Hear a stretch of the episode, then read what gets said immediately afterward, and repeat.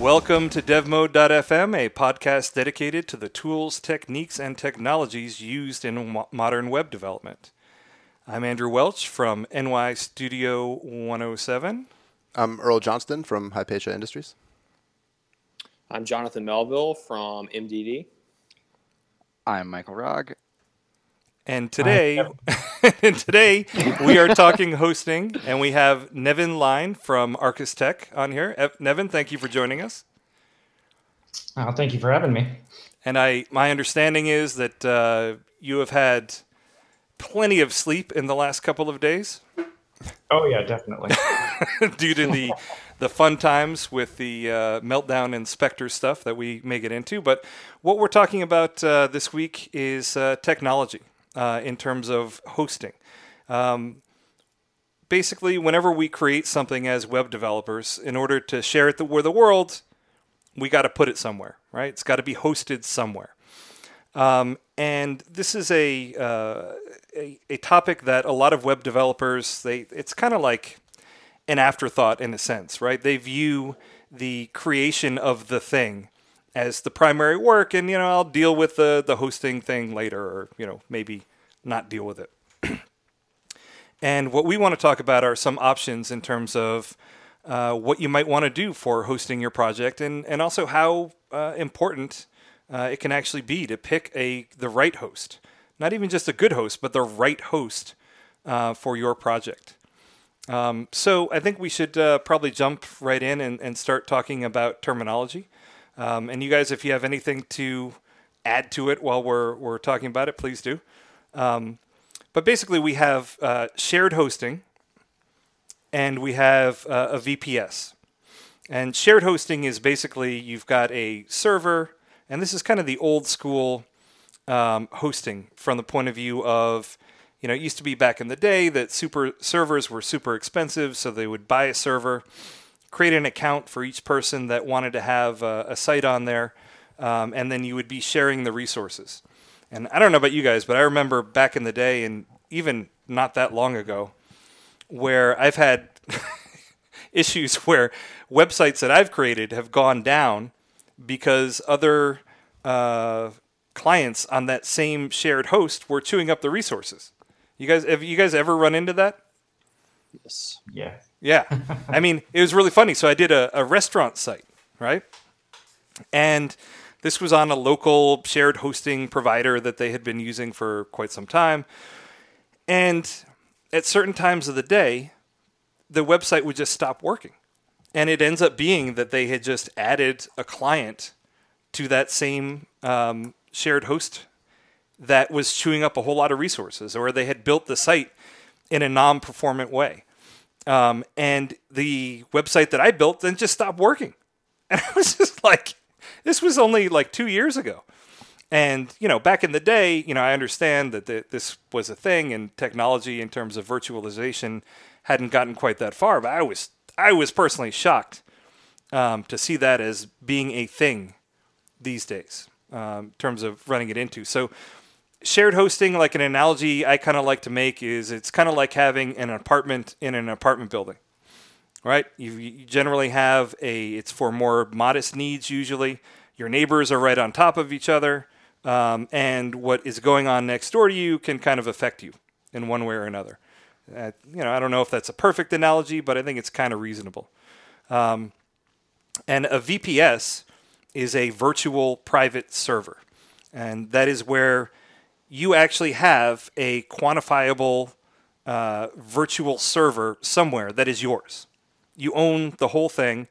You have a dedicated amount of CPU that thing has.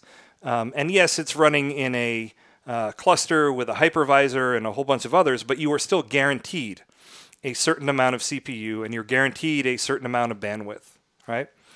And then both shared hosting and VPSs, they can be either managed or unmanaged. Does anyone want to tackle explaining the difference between managed and unmanaged? Michael? Sure. But although, let's put a third mark on the spectrum, right? Because on one end you have your shared hosting, and then in the middle you sort of have VPSs, and on the other end of that spectrum is a private host. And that's where you literally own a box that is hooked up in some data center to some network connection. And I own some of those, and my recommendation would be do not do that. Right. Yeah. But it makes VPSs being in the middle make a little bit more sense. That's true. Because I sort of tend to think of VPSs as my apartment in my apartment building, and shared hosting is like my bed in a hostel, right? And if the guy who I was thinking maybe like a tent city or something, right? Like if the guy who gets to the hostel just takes a shower that's too long, then there's no more hot water left for me. Whereas in my mansion, in the middle of nowhere, all the hot water is mine, and because I own it, and somewhere in the middle is my apartment where the building is planned such that there is a certain capacity of hot water for each unit. So that's kind of the spectrum. And just to stretch it even further, Michael, because we might as well just pound these analogies out all the way down until they're completely useless. Yes, but you could even consider shared hosting. It could be your drunk buddy that banged on your door at 3 a.m. and he flopped and passed out on your couch, right? in terms of the quality of the sleep and the invasiveness of it, or how one can affect the other. Anyway, tell us about managed hosting versus managed and unmanaged. Yeah. So managed means that there is someone managing the actual infrastructure for you, and unmanaged means there isn't. So if you run your own private server and it's your box hooked up to a network somewhere, then you are responsible for taking it out of the box and installing the software on it and figuring out how the hosts work and putting the websites on it and updating it for security releases when some new Meltdown comes out, and monitoring it to make sure that it stays online and doesn't do anything naughty and isn't getting hacked. Yep. And so then on the other side of that is a managed service, which is where there is some company with a staff that does all of that for you and just gives you some nice way, some control panel or FTP or whatever, to just put your stuff on the server, and it has a set menu of technology that it runs, and the company or team who's managing it has committed to keeping that stuff running and updated for you, so that all you have to worry about is kind of your little top layer that's sitting on top of all this tech. Right, yeah. And in terms of unmanaged VPS providers, some of the really well-known ones, and there's some crossover, but Linode, DigitalOcean, Vultr, AWS, these all let you just spin up unmanaged services. But even the ones that are considered unmanaged are still somewhat managed. I mean, like DigitalOcean, for example. I mean, you're not managing the routing and the switches, and you're not managing the hypervisor and stuff like that. So in some sense, even unmanaged hosts, I just did air quotes even though nobody can see that I did that. Air quote. Yeah. Even if you have a service that's unmanaged, it's still somewhat managed. I mean, a lot of that stuff none of us would want to be in the trenches doing, but there is somebody doing that. So it's a spectrum. It's a spectrum, and your shared hosting is usually towards the more managed end of the spectrum, and your private hosting is usually towards the unmanaged end of the spectrum, and your VPSs fall somewhere in the middle. I mean, is there anything these days that is not a spectrum? Okay. I mean, everything is a spectrum, right? Yeah. I guess the only thing I would say about that, Jonathan, is that I do own my own physical servers that are sitting in a rack at a colo center, right? And even in that extreme situation, you still have people that are managing the routers and the switches and, all that kind of stuff for you.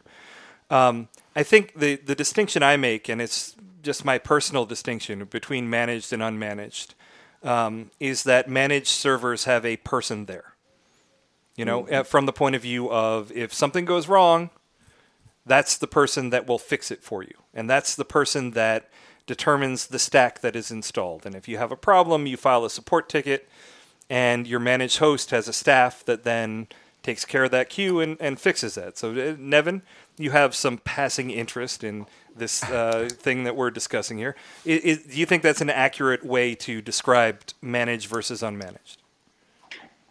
Yes, definitely. It's realistically from that stack level to the server. Obviously, yes, even at co-location, there's somebody that's managing some level above you as well. But yeah, it really comes down to the fact of, you know, are you self-managed? You're making the determination of what stack you're running. Are you running, right, you know, Apache? Are you running whatever? Are you installing cPanel for whatever reason? But on the managed side, you're basically handing that off to a team of people that are handling that for you. Yeah, you're basically saying, I don't want to deal with this. I want some people smarter than me to take care of provisioning and managing this server. And I'm going to make a claim that you may think I'm completely full of it, but in my opinion, a lot of managed hosting providers, they're not even in the hosting business. They're in the service business or support business, right? Isn't that a huge part of what it is that you're offering? It's pretty much probably a full part of what we're doing. Yeah. Yeah. I mean, so I would even argue, like, yes, you are hosting stuff, but really the business is a service and support business. Yes. Yeah. You know, and if we want to take analogies even further. Oh, God. Do it. Managed yeses is realistically, it's almost like shared hosting, except that you have that dedicated resources. Right. Well, that's a big distinction, though. And the reason why I wanted to make that distinction is I would never recommend anyone in 2018. I would never recommend anyone be on shared hosting. Like, there's just no reason for it. There are so many resources out there where you can spin up just a micro instance of whatever and sharing stuff on there.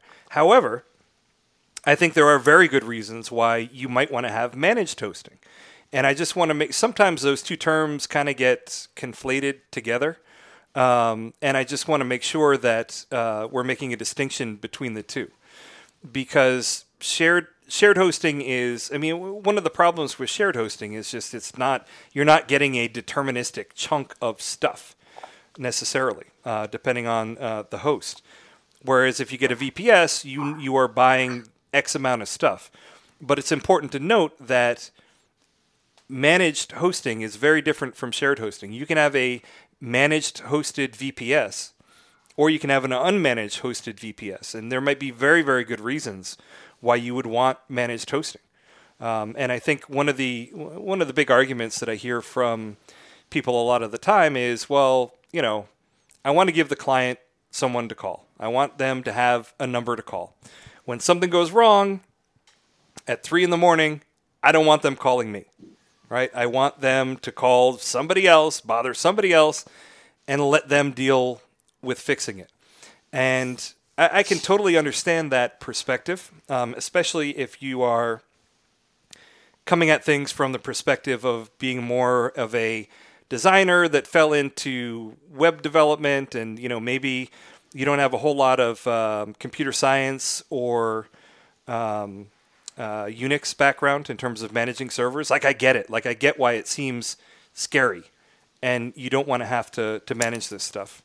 And I know Earl, you are a patron. That's of ArcusTech. That's true, right? Yeah. I can definitely. I mean, I know you guys are of the unmanaged VPS, inclination. And I run one for my personal site. I'm pretty sure Nevin is okay with the managed hosting part. Right. Okay. But as far as, the 3 a.m. phone call, right? Really, what's going on there is that they're still going to call you. Like, they're still, my website's down. They're calling the developer, whoever they're kind of. But the thing is then I open a ticket at 3 a.m. and I go back to bed. You know what I mean? I don't have to sit up and troubleshoot for the next couple hours in the middle of the night to try and figure out exactly what went wrong.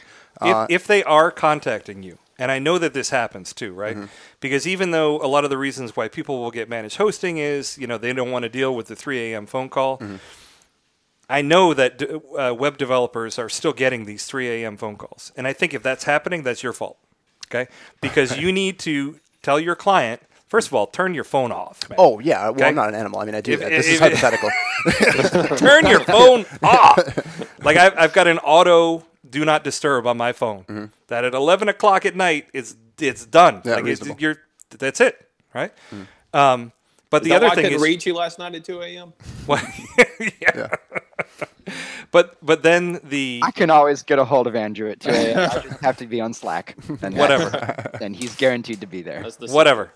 But the other thing is you need to tell your client, this is the number, right? This is the contact info. If anything goes wrong with the server...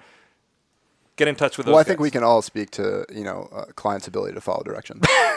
I love my clients to death, but I get tons of.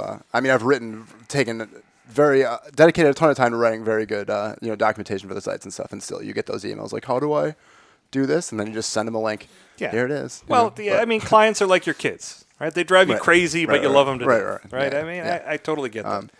But so what I do personally for my setups is I use Forge to spin things up. And there's a little bit of confusion in terms of where Forge fits in on this kind of spectrum of hosting that we're talking about. So basically using Forge, you will link that to an unmanaged VPS provider like Linode or DigitalOcean or Vultr or AWS or whatever. And then you just click a button and you can spin up a new server, right? Which is, it's kind of nice, but really the awesome part about Forge is that it does the provisioning for you. So this base set of packages that are going to be on your server, Forge takes care of managing and installing for you. And I would even call this like a semi-managed hosting, sort of. Because it does automatically install security updates for you. And ServerPilot does the same thing, right? Yeah. So I think there's a distinction there because in this case, you have two services. And one is a hosting service. Right. And one is a management service. Yep. So your DigitalOcean, your Linode, whatever, is an unmanaged VPS hosting service. Right. And then Forge or ServerPilot is a suite of software designed to help you manage those boxes by provisioning them with certain snapshots of software and helping you deploy things to them, et cetera. And so something like Forge or ServerPilot is helping you take a cheap, unmanaged VPS product and turn it into a semi-managed hosting product by virtue of you using management suite like Forge. Well, it makes the unmanaged manageable. That's very true. Yes. That's very true. But the interesting thing is, like, once you have it set up, you actually will never even see your actual VPS provider anymore, right? Because you click a button and you say, "Give me a new one." It contacts the VPS provider, spins it up, and you never have to go anywhere else, right? In order to provision an entirely new server or an entirely new website, you never leave Forge. Same thing with ServerPilot, right? They link up with these other services and they will provision them. And the nice thing about it is that it will provision it with a deterministic suite of software. Like, it's going to be Ubuntu 16.04. They're going to install Nginx, PHP 7, 7.1, 7.2, whatever you want. And then all of a suite of software that's really, really good for people who are doing PHP development. But the main thing for me is it's a deterministic thing from the point of view of every time I spin one of these things up, it's a known environment. I know what's in there. I don't have to worry about what's installed, this, that, or the other thing. And then the benefit for me, and this is not for everyone. I mean, I think Forge is fantastic, but I've been married long enough to know that what I need and like is not necessarily what everyone else needs and likes, right? But the reason it's awesome for me is that if I want to install like jpegoptim, I just do sudo apt-get install jpegoptim, boom, it's installed. Or even easier, Forge has a concept of recipes where if you have provisioning stuff on top of your standard Forge setup, that you want installed, you can put that in a recipe, and every time you create a new server, it will layer those things on top.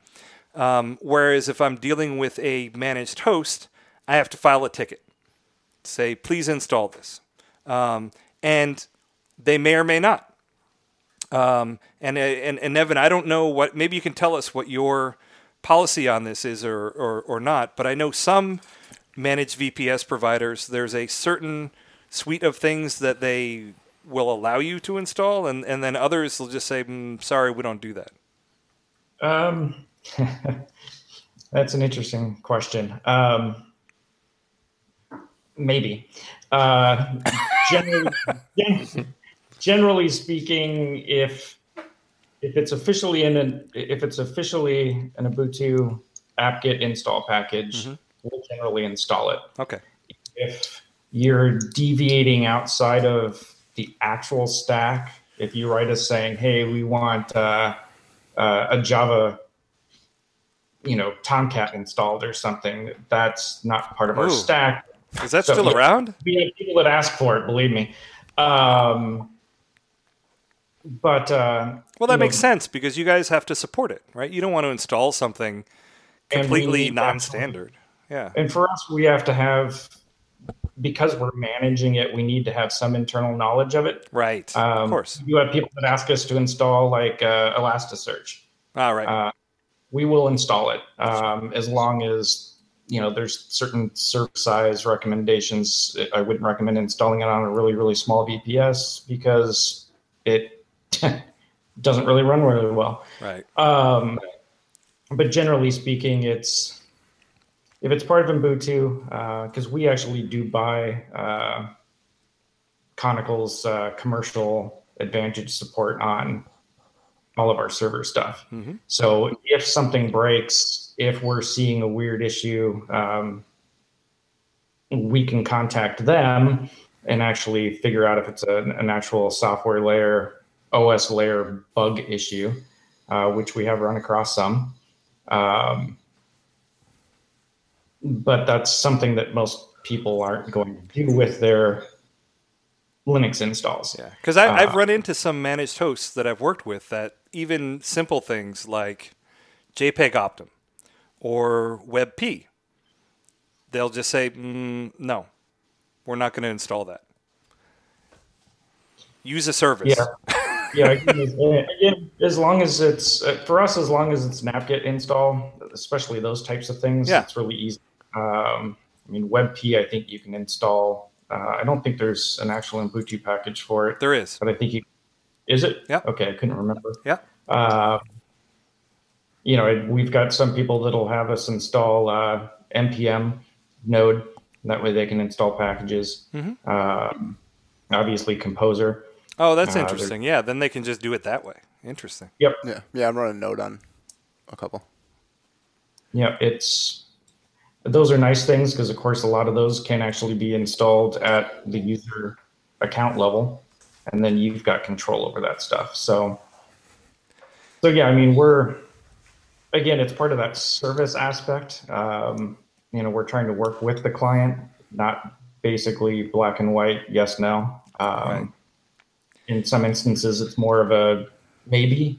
If you've been working with your shop for a long time and we know that you have certain things that you need installed and realistically we never hear from you again, then we're more apt to do it, where we've got some developers that they want things installed and then they want us to support them using that technology. And it's like, okay, that's not really how the managed aspect works. It's like having us install PHP and then writing us saying, how do I make this work?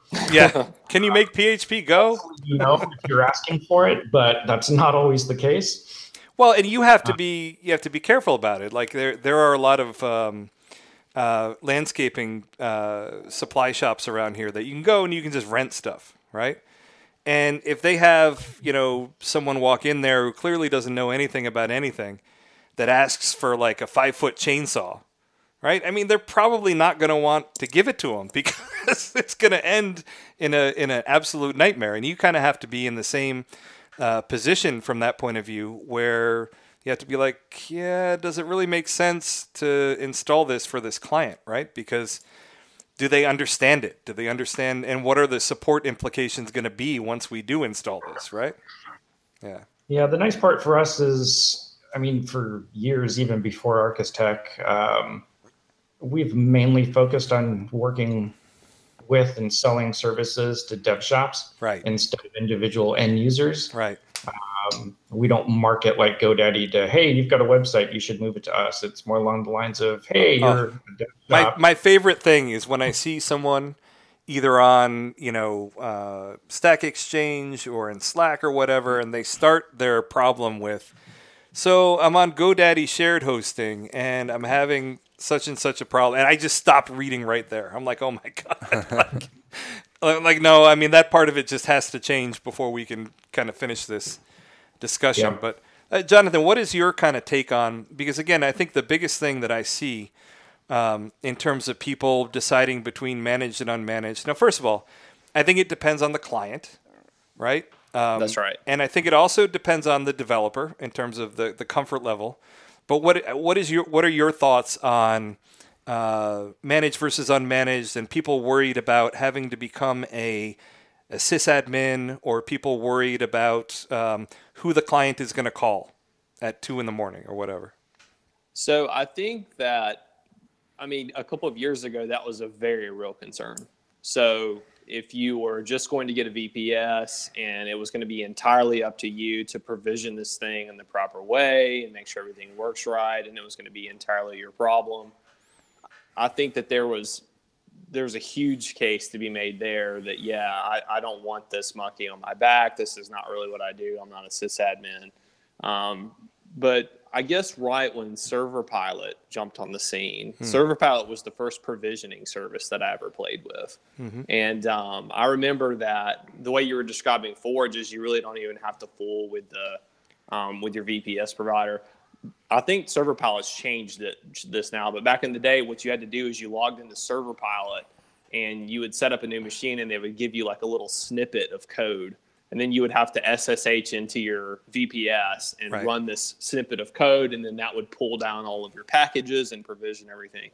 So I remember playing with it for the first time because I had a small site that it didn't, it would be the perfect one to experiment with. And I was kind of amazed at how easy that whole process was. And I would have never touched DigitalOcean before that because I'm not a sysadmin.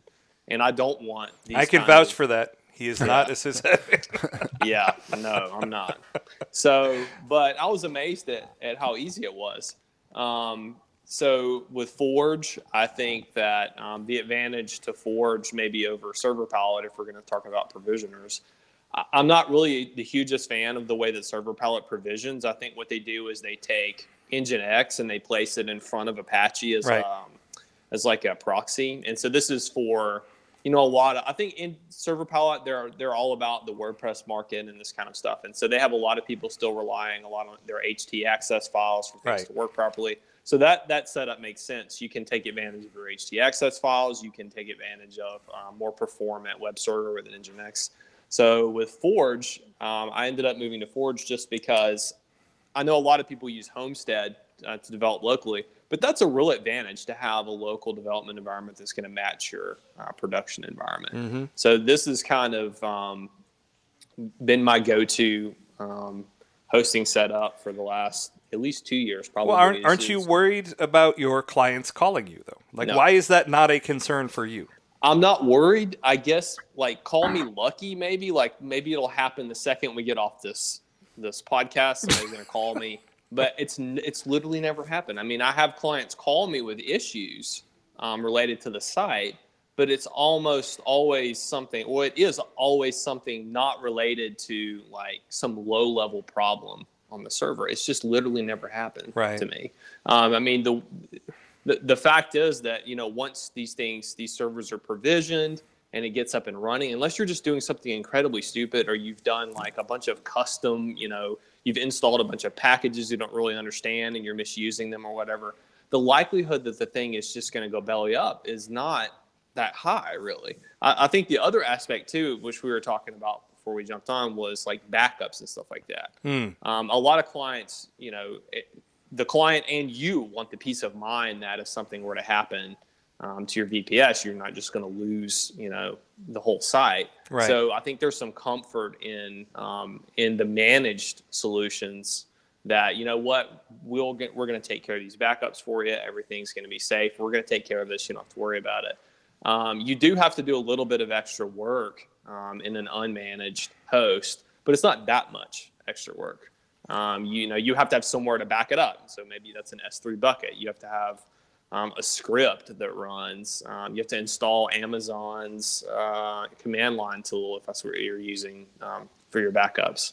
But it's not impossible, but I can see, you know, for some people who just really don't want to get their hands dirty with this stuff, managed is a great solution there. But for people who are a little more comfortable with it, it's not the end of the world to get these things provisioned and to get it up and running in a way that you really don't have to worry about your clients calling you at 3 a.m.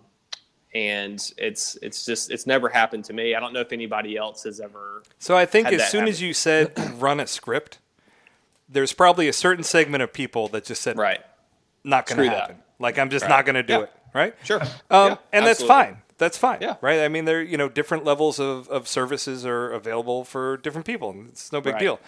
As far as the backups are concerned, all of these unmanaged hosting services, whether it's DigitalOcean, Linode, Vultr, whatever, they all offer backups built into them. Now, the backup that is there is just what's called a snapshot backup, where it essentially makes a disk image of your entire server. There's an extra charge for that, but you can do that. I'm sorry, go ahead. Which we don't charge for. Nice. Right. I like the little plug. Very good, Nevin. You're on point today. But I'm just saying that there is a way to do those snapshot backups. However, snapshot backups are not something that you want to rely on for your database backups. Right? They're incredibly bloated because you're backing up the entire instance of that machine at the time of the snapshot runs, everything. Right. I mean, I would argue in a lot of situations, there's only one backup you even need to make. You back up your database and that's it. And that's the thing that, and I think part of the reason why some people are not, there may be a technical barrier here, but part of the reason why some people are not on board with the whole unmanaged VPS thing, I think, is because they don't have the same kind of workflow that we do. From the point of view of everything's in Git, and there's a database, and that's really the only piece of data we need to worry about. Maybe the assets that the client has uploaded, you know, whatever. But really, if you have your workflow right, and something goes disastrously wrong with your VPS, it should be pretty trivial for you to just click a button, fire up another VPS, point the Git repo at it, dump the database in there, switch the DNS, boom, back up and running, right? Especially if, like, assets are not even involved. So, like, if you have a site where... And the assets are in S3. They're in an S3 bucket or whatever. Right. I think DigitalOcean even has a service now, Volumes. I think I haven't played with it, but I think it's kind of like Amazon's S3. So so if you have a situation where literally the only thing that changes about your site is the database, because your images are in some other cloud provider, the core, you know, files of the application are in Git, the only thing you need to back up is the database. Well, and that's the thing, in that a lot of people talk about that we're in a disposable culture from the point of view that a lot of things that we buy, we use them, and then we throw them out. Like the days of having an appliance that we keep for 30 years, they're just over, right? And it really is kind of the same thing from a server's point of view, except it's a lot more environmentally friendly. Like if something goes wrong with your VPS, you just throw it out. And you make a new one. And if your workflow is decent, setting a new one up again is super easy. You know? And this is my strategy, too, with VPSs. I throw them away all the time and make new ones. I don't upgrade a VPS. So, like, if I have a legacy client on Ubuntu 14.04, I don't upgrade. Like, even if it's some minor thing where I feel like I'm going to have to go in and do something I don't quite understand, I don't even fool with it. Right. I literally... spin up a new one. It takes me 10 minutes. I migrate everything over. I repoint my floating IP, and I'm done. And I trash the old one. And so, there is an advantage that these things are highly disposable. And we do that as well. So if we're moving someone from 1404 to 1604, we're literally spinning a new one, moving the data for the client and moving the IP over. The one thing that we see a lot of for managed services is usually dev shops where they've got a client that's come to them that, you know, may only be using you for the development side, and it's not a long-term relationship. No service contract. Or, you know, well, what happens to my hosting if we change dev shop? Right. You know, so they end up wanting to have a managed service to where we're managing the server, not the developer. Right. Yeah. And that's not every. And I do that too. Like I have my, when I spin up the servers for my clients, I make sure that they own them. Right. So they own the server. With Forge, I can just go in and provision it, but still it's their server and I don't have to deal with anything. So we're totally on the same page with that, but that underlines the idea that you are in the service business, right?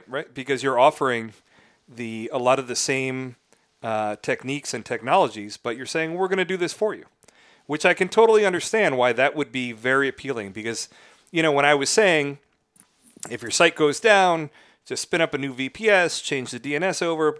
I'm sure there's a certain number of people that their eyes were just like, are you kidding me? Like, I'm not doing that. Like, that's not what I do.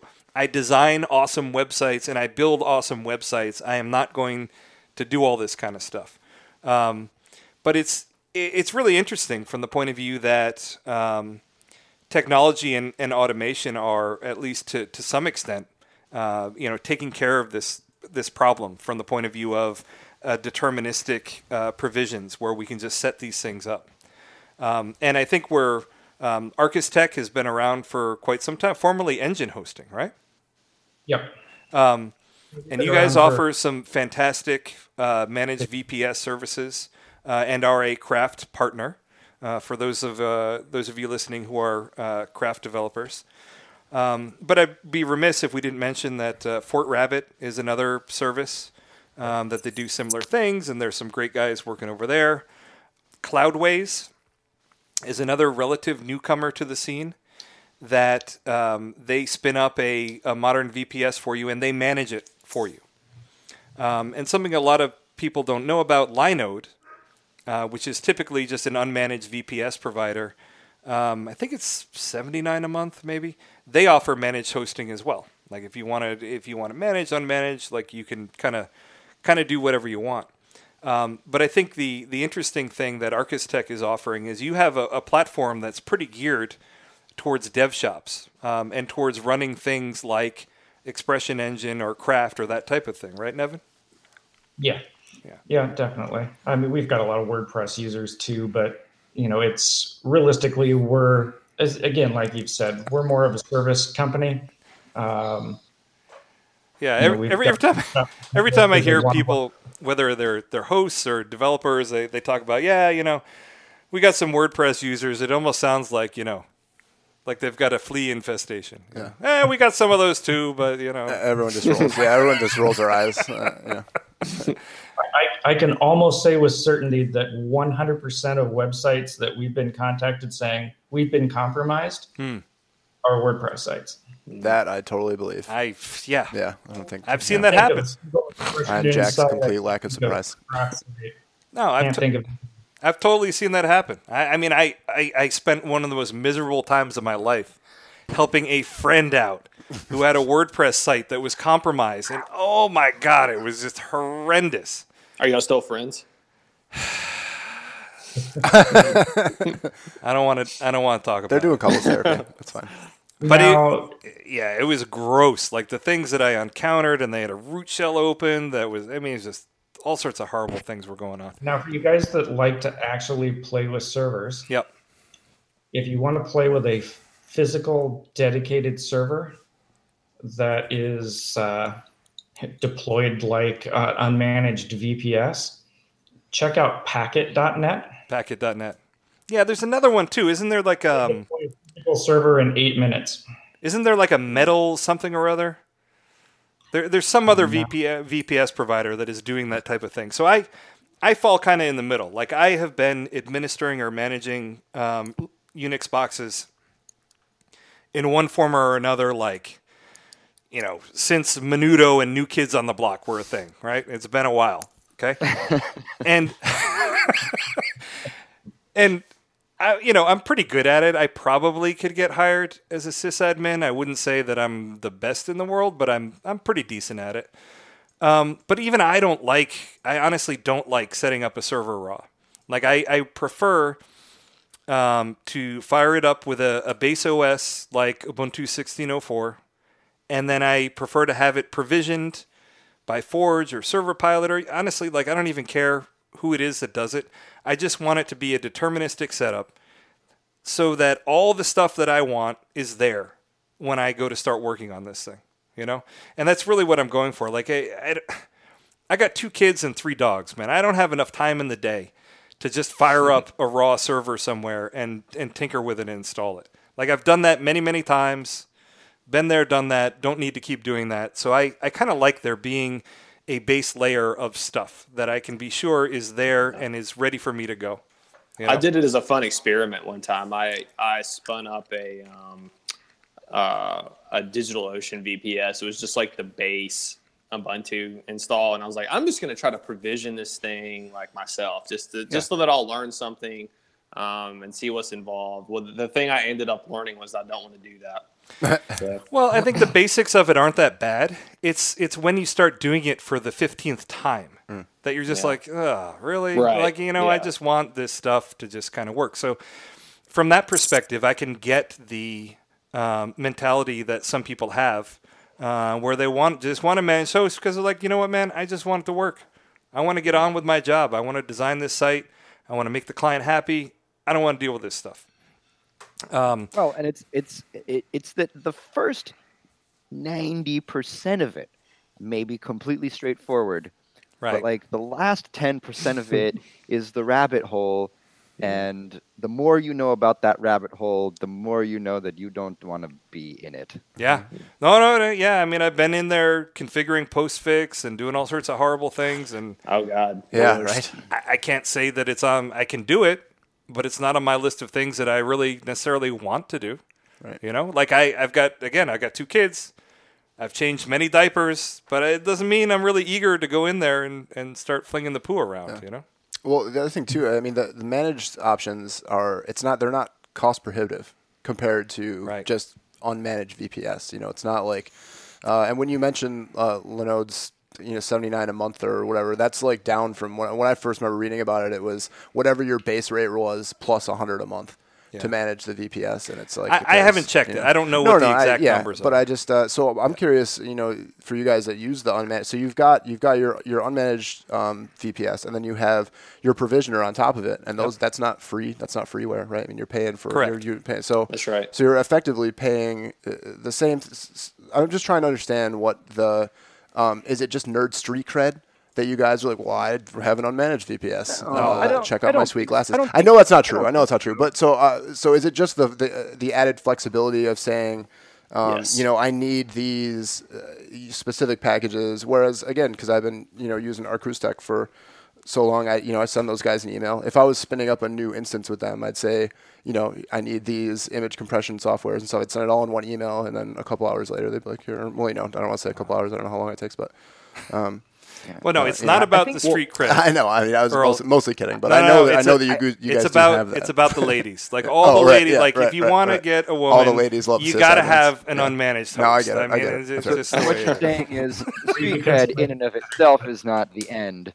Right. It's the ladies. Right. You get the street cred, and then you get the ladies. Of course I'm joking. So, no. I think what it really boils down to in my mind is understanding which pieces you want to own and which pieces you need to own because your project demands it or the way you're working with it demands it, and which pieces you want to outsource. And so you have this, you know, smorgasbord of services and combinations of services that put you somewhere on the spectrum of managedness. And what you have to do is look at your own skill set and look at your business model and look at your project and figure out which service or combination of services ticks not necessarily enough boxes, but ticks the right boxes for that project and time. So like I'm in, so I'm in Andrew's boat, right? I get out of my boat, man.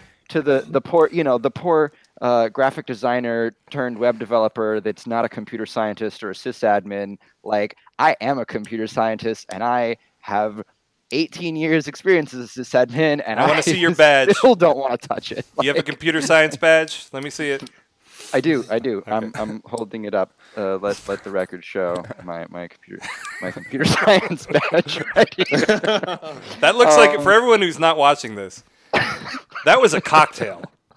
He just held up an alcoholic beverage. The record show that was as proof that he can do. Okay. Yeah. I feel like that's my sysadmin badge. Yeah. No, it's like, you know, like even being comfortable with it, I still want to minimize the amount that I have to do and like make sure that when I'm owning pieces of a stack, they are the pieces of stack that I need to own. So it's like, you know, like managedness sort of comes in the form of provisioning or setting up your base stack and then configuring or customization on top of that, and then your backups and your monitoring and you're deploying projects and files to it, and you're migrating things from one host to the next, and you're maybe giving other people access to it, or, you know, giving your clients access to it. And so these are all like the sort of boxes that you might want to tick. And so for me, like provisioning, I don't want to manage that. I can, but it's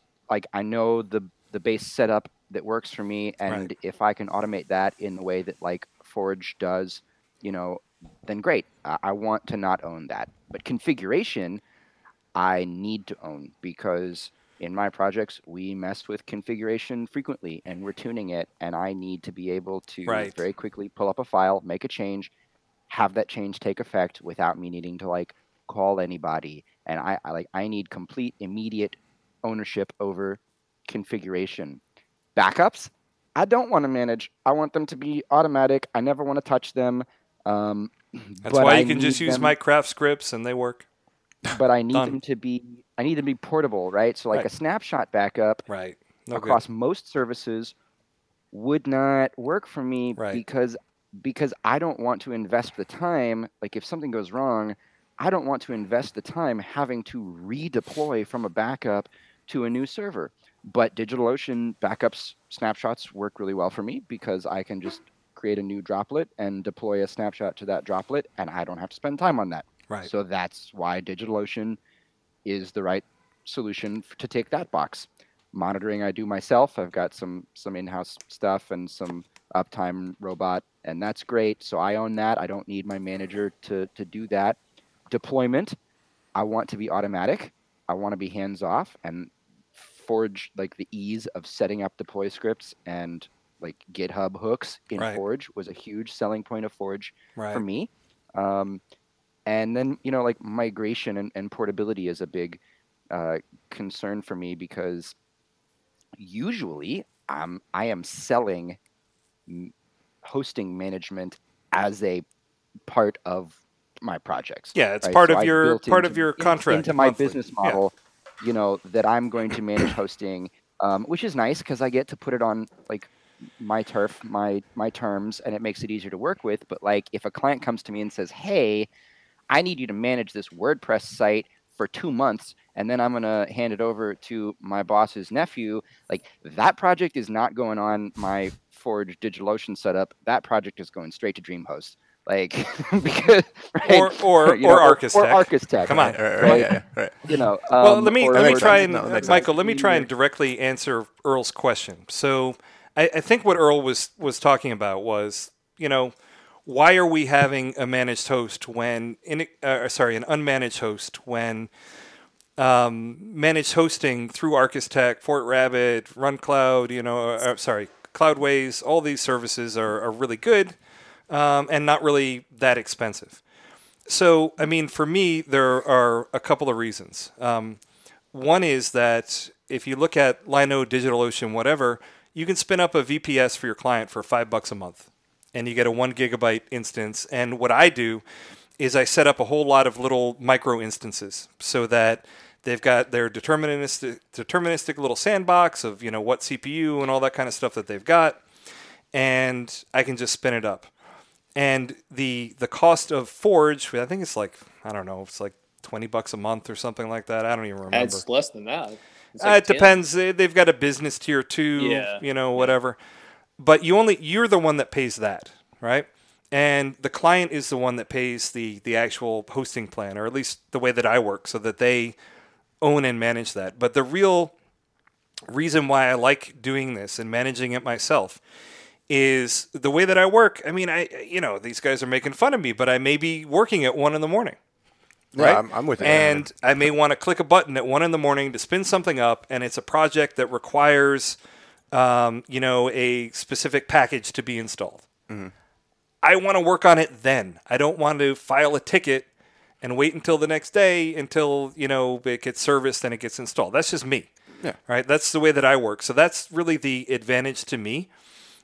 Is that when you spin up an unmanaged VPS, you have the root or sudo password, and you can do whatever the hell you want with it. You don't have to, wait for file a ticket to fix this. You don't have to, you will have access to the actual Nginx config files. If you want to change those, you can just go in there and change them. Right. You don't have to ask someone to change it for you. That's really where, or the reason why that I do it this way is. Right. When I want to work on stuff, I just want to be able to do it. And go ahead. Not to mention, if you're experimenting with something that you've never done before, it'd be very difficult to even if you had a system to open up a ticket. Like an example I'm thinking of is a site that we wanted to experiment with implementing like a fast CGI cache on Nginx. Right. Well, this would be really difficult to do, even with opening tickets and asking, can you do this, that, Really, you have to have server-level access to do something like that, and it would be hard to do without, you having total control over that box. Yeah, and that's a good point. I would say 90% of the sites that I'm making these days, Earl, they're all static cache sites, right? They've got a static caching layer on them, and it just wouldn't really work from a managed hosting perspective. I mean, maybe there's some way that can be done or automated. I think what a lot of people will say is you can use services, right? So if you want a static cache site, you can use Fastly or Cloudflare or whatever, and use that as kind of your layer in front of things. So the idea is that instead of having it set up on the actual VPS, you just use one of these services and you kind of layer it on top. Mm-hmm. And I think for some projects that makes a ton of sense too. Just like for some projects, it makes sense to use a image manipulation service rather than doing all the image transforms on the server itself, right? It really depends on the project. But, I tried to answer your question as best I could. The reason why I like to do it is I can just, whenever I happen to be working, I can just spin it up. I own the box. I can do whatever the heck I want to it. And if I do something wrong, I just destroy it and make a new one. And I just kind of keep going. And that is the primary reason why I do it this way. Now, did I answer that? No, yeah, totally. And that's totally fair. I was just curious because I know that there's other people like me who there's people who are probably worse off in terms. There's no one like you, Earl. Well, that's definitely true. Jeez, you sound like my mom. But there's people that are worse off with. That have even less sysadmin experience than I do. The only thing that I've, my first VPS, it sounds like a garbage pail kid's card, but I did the same thing. I spun up a Linode. I think it was 1404 when I first did it, and just provisioned it myself from the ground, which I think is a worthwhile experience if anyone ever wants to do that. You learn things about. I didn't know anything about IP tables or any of that stuff until I got in there and started setting that stuff up. A lot of people just don't want to know that. Well, that's fair. And they're. And they're welcome to do that, to continue down that path of just let somebody else do it. I drive my car every day and it does stuff for me. Mm-hmm. I have and I actually understand, when I was younger, I used to work on cars and everything. So I understand the basics of how everything works, but I have zero desire to get in under the hood and to be fixing and working on my car. I want it to take me from place A to place B. Right. And that's it. Yeah. It all comes down to just self-awareness. It's what things do you need to own because that is a need of your workflow or your project or your business model, and what things can you outsource, and then you match your service or combination of services. Well, I think a nice part about everyone's needs vary. Go ahead, Nevin. I think the nice part about the industry is that you do have choices. Yeah. So many. I mean, we work with a lot of dev shops where they do use Forge, or we've got a couple large ones that have their own sort of recipe for deployment on AWS, like with Ansible or something, right? With huge clients, but they bring us clients large and small. They're basically, they wanted to go through an actual managed hosting company, not the dev shop managing the stack for them. And, the project's, been handed to some project manager that says this is one of the checkboxes that the corporation needs. Right. But the nice part is you've got choices. Right. You go back 10 years ago, you had shared hosting and dedicated servers. I got to no, Nevin, you're going to find this funny. So for a very long time, I owned and ran a software company. And one of the things that we did is we actually had an office where we shared it with an ISP back in the day, back when there were a lot of like independent internet ISPs. And that was actually a thing. And people actually made money doing that, which really you don't anymore.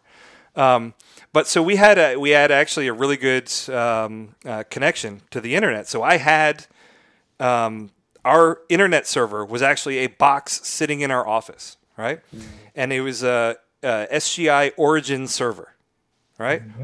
I didn't know what this was back in like 91 when SGI was like still around and still huge and everything.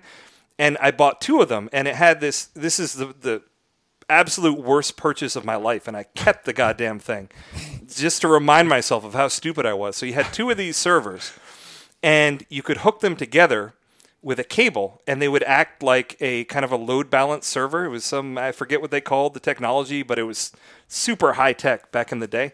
This goddamn cable cost me $10,000. Oh my God. For the cable that connected these two things. And I've kept this cable.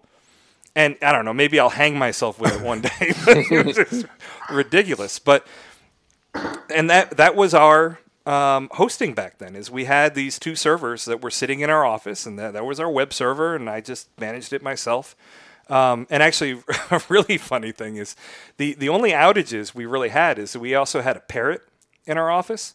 And if anyone's ever owned birds, they actually tend to shed detritus and feathers and kind of down quite often. And what happened is these high-powered servers had these big fans, and they were sucking all the feathers into the server. And we actually had an outage where I had to go in and just clear out all of the feathers from the server and blow it all out. Bird-related outage. Yeah, we had an African gray internet server outage. I had to clean the damn thing. Yeah. I ended up getting rid of the bird. That's a whole other story. Well, he's an internet troll. All of the hosting providers that I've ever used have been bird-free. Yes. To your knowledge. Typically, you're not going to go to many colos, and they're not going to have a bird cage sitting in the corner. Because all servers are subject to the parrot. That's right. But I mean, like, it's a good point that Nevin makes. It's like in the olden days, like you built your workflow, your project and development workflow, around the requirements of your hosting service, and now you can pretty much find a hosting service with an offering that fits to your workflow. Right. And it's nice that that's a great luxury of. Yeah, and what is best for you is going to depend on you as a developer or dev shop, as well as the client in question. I mean, there are certain, like if you're doing Jamstack stuff or a static site, I mean, you can just host it on surge.sh or GitHub Pages, and you're done. Like there's no host because nothing needs to run a database or PHP or anything like that. There is a host. What's that? It's a static. There is a host. It's GitHub Pages hosting your static files. Well, the serverless model. Yeah, whatever. I mean, it doesn't really do much, though. is my point. Like there are very few gears that are running. It's just serving up a static page, and that's it. Right? Well, there's very few gears running that you have to touch. Sure. Right? Yeah. It's all the same number of gears. It doesn't matter what kind of host I am, whether I'm GitHub Pages or ArcusTech or AWS Lambda. Like, there's lots of gears. It's like the question is, how many of them can I see and how many of them do I care about? Well, no, I don't think that that's true, because if you have just a truly static site, there are a lot of gears that are gone. Right, you don't have a server-side language that's running. Okay. You don't have like Node.js running. You don't have PHP running or Python or Ruby or whatever, and you then also don't really have any kind of a database. Like it's serving up files, and so there are a lot of kind of gears or cogs missing from that. But I guess the point I was trying to make is that. I agree that what you should pick for hosting depends on your client, depends on you. But I also think that people who are worried about trying an unmanaged VPS via Forge or ServerPilot or whatever, I think that some of those concerns are valid. And I think some of it, Earl, I'm talking to you. I'm listening. I think some of it is more peace of mind or psychology. And there's nothing wrong with that. Like if it gives you more peace of mind to say, well, my site is on a managed host, I don't have to deal with anything that goes wrong, then that's probably worth it to you, you know? But I think the reality, and kind of Jonathan was getting into that a little bit, the reality of running an unmanaged host via Forge or ServerPilot, it is installing security updates for you. It is providing you with a base install of stuff that is going to work and is going to be very reliable. And unless you're in there tinkering with it, it's not like it's going to just suddenly break. So I think the reality of people actually calling you at 3 a.m. probably isn't going to happen very often. But maybe your client doesn't care. Your client says, doesn't matter. I want someone to be able to call 24/7. And that's a case where you go with a managed host, you know? Right. Yeah, we send a lot of projects to ArcusTech specifically just for that reason. Client says, I want the peace of mind that if you get hit by a meteor, I can call somebody else and they will give me a username and a password, and that's, you know, like, that's all I need. And that's a very, very valid concern. Yeah. Oh, I forgot one really nice point that I wanted to make for Earl, and it may not depend for most businesses, but he asked, you know, why do you do this? So one of the other reasons I go through Forge is I work with lots of clients from all over the world. I can fire up a server in Singapore if I'm working with a client that is serving the Asia Pacific region using Vultr. I can do that.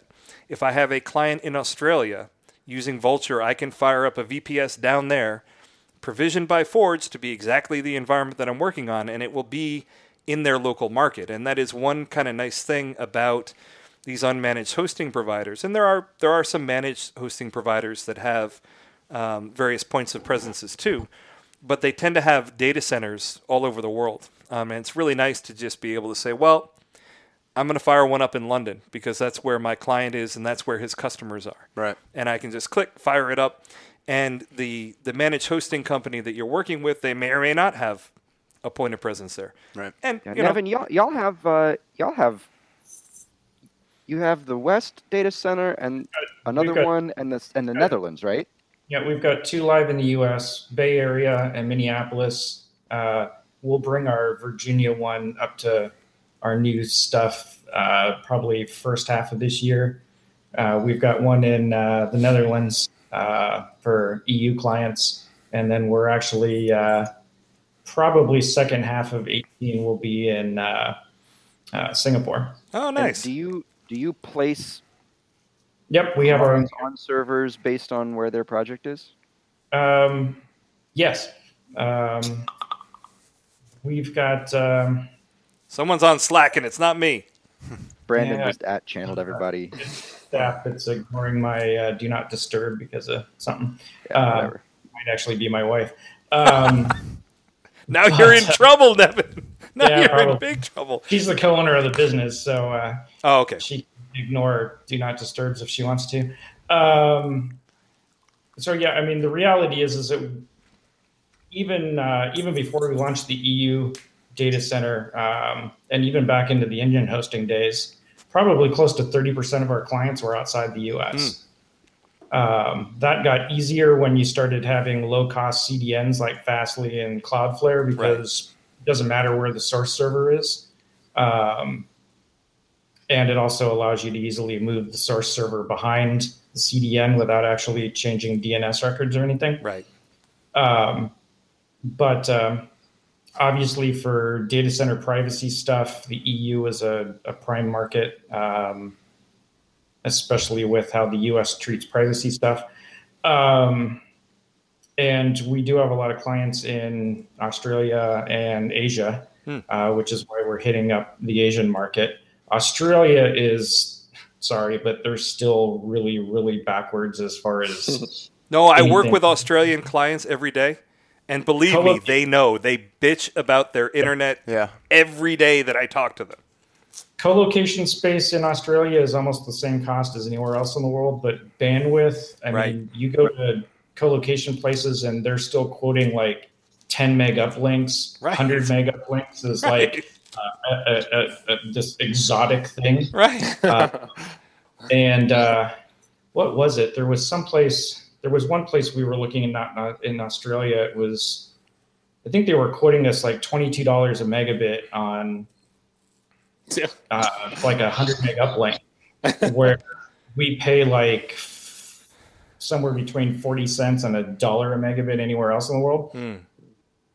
So yeah, no, it's insane. And I talk to my clients from Australia all the time, and it's really funny. Like they had this big national thing where they were going to bring fiber to everywhere, right? And they were going to become this modern nation with fiber going everywhere. And what happened is it took a lot longer than they thought. Cost a lot more than they thought. And what they ended up doing was they brought fiber to like the 80% distance. And now the plan is that they're doing the final distance with copper. So you're going to have... What? So there's literally no point in running the 80% of... Well, yeah, because anyone who's connecting over it, they're basically going to get modem or DSL speeds to this internet backbone, which is just...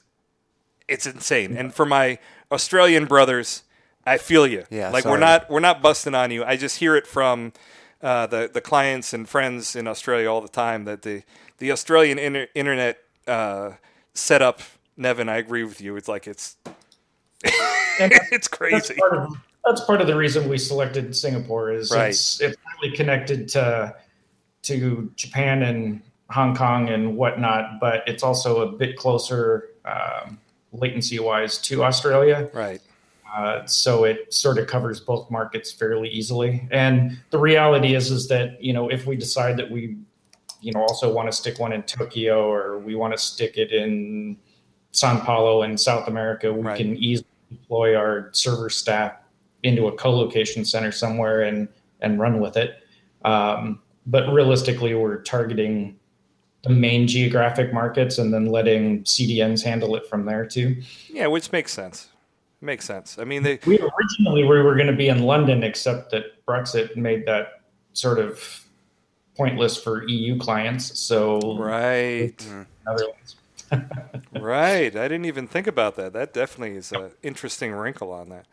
So, I mean, sorry. It's still close enough to the UK that it's not noticeable. But it was a decision that we had to make. So, what if you put it in Ireland? That was a possibility. What you got to do is you got to find a warehouse that is right on the Northern Ireland and Ireland border, and just set up your colo there, and be like, you can just straddle both markets, and you don't have to worry about it. Iceland, a Reykjavik data center. Yeah, I've been to Iceland. I can't imagine that they have the best internet connection in the world there. Well, no, it's just from virtue. What's that? They do have great cheap power, though. Oh yeah, just the geothermal. Yeah, geothermal. But I'm just speaking location wise, right? Like for them to get anywhere, there's a cable that's going under the ground, and there isn't a whole lot of traffic that needs to be getting there. You know what I mean? But at any rate, I mean, one of the things that I think we've kind of covered a lot of server stuff. The one thing that we didn't really talk about is things like Docker. So Docker, for people that don't know what it is, it's basically a container service. And the idea is that it takes whatever little bits that you need for your application to run, bundles them up in a container, and then whether it's in your local development or it's on your staging server or your production server, you then deploy your Docker container to it, and the environment is the same in every single place, and then up and running it goes. And I know a decent number of people that are using Docker to deploy their websites and for local development. But there still has to be a server there to run the Docker containers and implementation on top of it. And they're typically using, these are usually like more, you know, enterprise level customer or clients that are comfortable with having their own Ansible set up, and you know, they'll deploy all this stuff. But do you guys have any thoughts on using Docker for this type of thing? I use Docker for deployments.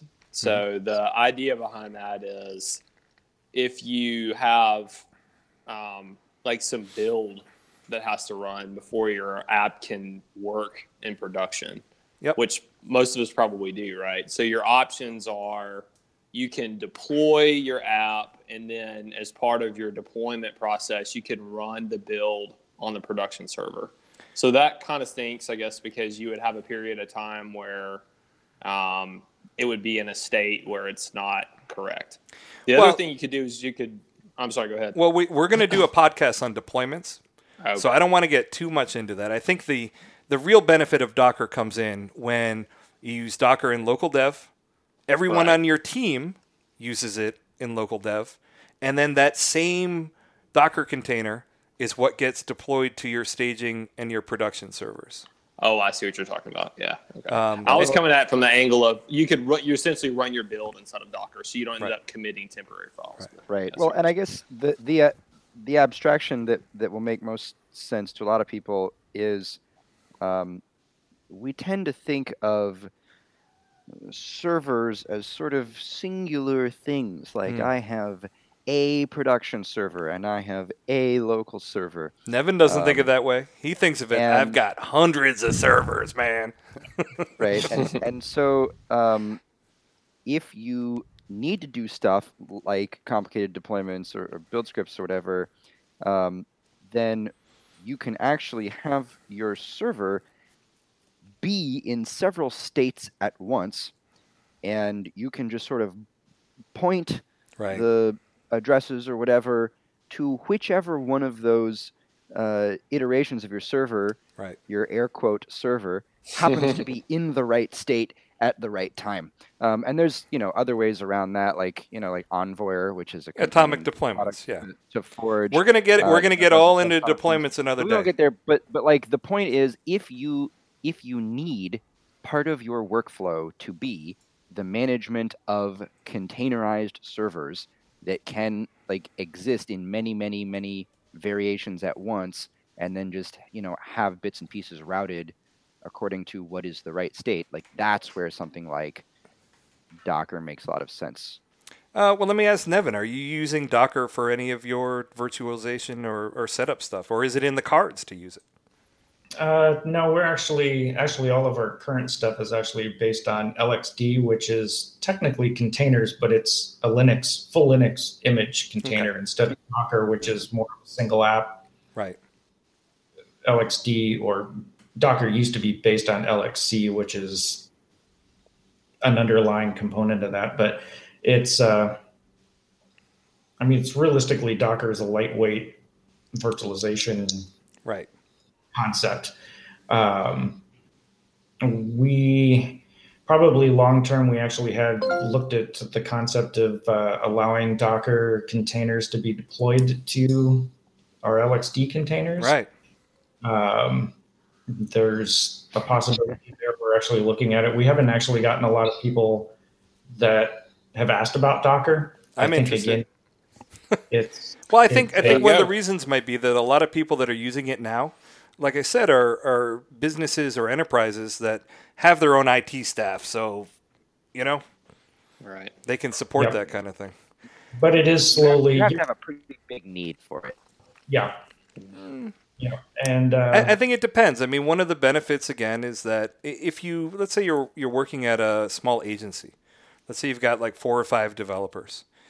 If you go with a Docker setup, everyone is always running off of the same Docker per project, the same environment. When you deploy it to staging or to production, they're still running the same environment, right? So it's very nice from that point of view that. You don't have a mix of some people are using Valet, some people are using MAMP, some people are using Homestead for local development. Everyone has the same environment, and that environment matches exactly the staging and production environment. And I do think that it can be really handy even for smaller businesses. The issue really is that it's a decent amount of work to wrap your head around it and to get it all set up and working, you know? Give it a couple of years. I agree. Most of what we're talking about now, people couldn't grasp 5 years ago. So, Oh, I definitely think that containerization for this stuff, I mean, it's where it's going to be. It's absolutely where it's going to be. And it's interesting because Jonathan and I just worked on a Heroku project, and I've done a few Heroku projects before. So Heroku, a lot of people have heard of it, but it's just sort of like this, I don't know, sounds kind of cool. Ninja, Japanese name, I don't know what it is. But it's kind of like, in some ways, it's kind of like Docker before Docker was cool. In that what they've tried to do is they've tried to create all of these microservices. And when you fire an app up on Heroku, you get to pick and choose. Like it doesn't come prefab with anything like, oh, you're creating a Docker app. What database would you like to use? And you can choose, you know, any number of these and any number of tiers for it. Oh, you want an Nginx server? Okay, pick this package. And it's very much, it's almost like a buffet in a way that you just pick and choose these little services and you start using it. I'll be honest with you, like I'm not a Docker fan. I like the idea. I like what they're going for there. Docker or Heroku? Sorry, Heroku. Okay. I'm not a Heroku fan. From the perspective of, in an ideal world, all of these little pieces work perfectly together, but it actually can be really annoying from the perspective of, like, if something is going wrong, you can't, like, SSH in and try to fix it. It doesn't work like that. That was going to be my next question. I haven't used Heroku before, so what's the interface like then? Like, if you've got a GUI on the back end, okay, and that's what you use to, like, add these little components and put them together, and you also... you've got a file where you set your config for this thing to get What's deployed. The name of the file that Heroku uses? It's like a... Oh, crap. I knew you were going to do this to me. It's like a... Anyway. It just seems like... I'm gonna find it because I just set one up. Yeah. I've only done 3 or 4 sites using Heroku. You're talking about like the config? Yeah. They call it like a... Proc file. Oh, yeah. Boom. Yeah. So kind of analogous to a Vagrant file if you're using Vagrant. Right. Yeah. So Heroku was like, when Heroku came along, it was trying to solve the problem that a lot of these provisioning services came along and solved better later. And so I don't really see the use case. Right. And I think so too, but some businesses, and we ran into that with that client, some businesses are like, well, you know, either you're using our IIS server or you're using Heroku. Those are the only things that our company has approved. You can't use anything else. No. Give him an IIS and the other option. I think it was always going to be the other option. Well, and primarily that was just because I had some Heroku experience and I had close to 0 IIS experience. If it was the reverse, then I would have gone with IIS, you know? I mean, Heroku solves an interesting niche need. Because like lots of these provisioning services and even like VPSs like ArcusTech, you know, have a solution for how big of a server do you need? Right. And in general, how big is some like small number of presets, combinations of memory and hard disk space, right, and sometimes bandwidth or whatever. And let's be honest, it's a guess. When we're starting a new project, we're just like, I don't know. It's a very hard problem to solve. Yeah, but a lot of times, like, bucketizing it in that way is fine for a lot of projects. Right. But there's some projects where the need profile is just really lopsided. Right. And it's like, I only need 40 megabytes of disk for my project, but I need, a terabyte for my database, and I need my caching cluster to be enormous or whatever. And so, like, I'm writing a neural... They don't fit into the buckets, and sometimes they change quickly. Sometimes those needs change quickly in really lopsided ways. And so, like, Heroku is okay at solving that niche need on an enterprise level. Yeah. Where for me, like, just upping the size of my DigitalOcean droplet if my project gets popular is fine. Right. And for someone else, calling Nevin and saying, hey, my database is... Hold on. Don't call Nevin. File a ticket. Yeah. Give the guy a break. Don't call him. You should call Nevin. Call Nevin. No. He loves it when you do that. Before we end this episode, we need to make sure we give out his personal cell phone. Oh, my God. Right. He's going to hunt you down and kill you. Or unknown numbers. So, all right, I got it right here. You ready?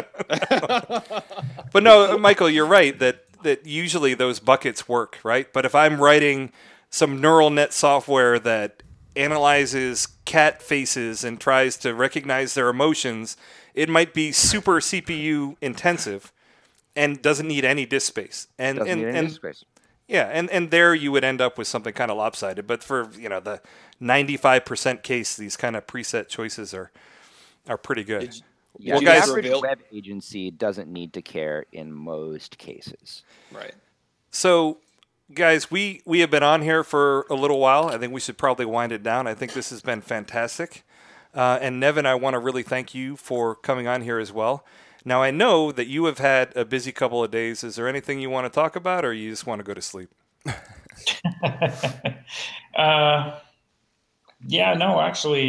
Sleep sounds real good. Okay. I believe Andrew is referring to... No. I gave him the option. Don't. Oh. If he doesn't want to go there, we're not going there. To place this episode in time for people listening later, right? We've just discovered that all our processes are screwed. Right.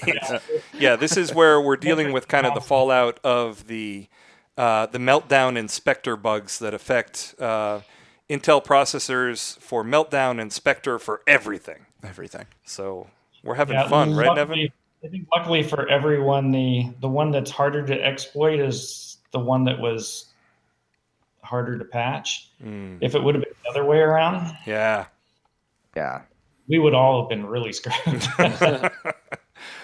Well, all right. I think we're going to be nice to Nevin, and we're going to let him get some sleep. But I think this has been a fun episode where we got to talk about all this kind of stuff. And that about wraps it up for another episode of the DevMode.fm podcast. To have every episode delivered to your favorite podcast player, subscribe to our RSS, or subscribe via iTunes or Google Play. And if you like what we're doing, leave us a review. You can follow us on Twitter at DevMode.fm. And we'd love to hear your thoughts on this episode. Leave a comment on the DevMode.fm website. For the DevMode.fm podcast, I'm Andrew Welch. I'm Earl Johnston. I'm Jonathan Melville. I'm Michael Rogg. And thank you. Yep, I was about to say, and thank you, Nevin Lyne, for coming on from ArcusTech. No, it's okay. It's no big deal. And bye-bye.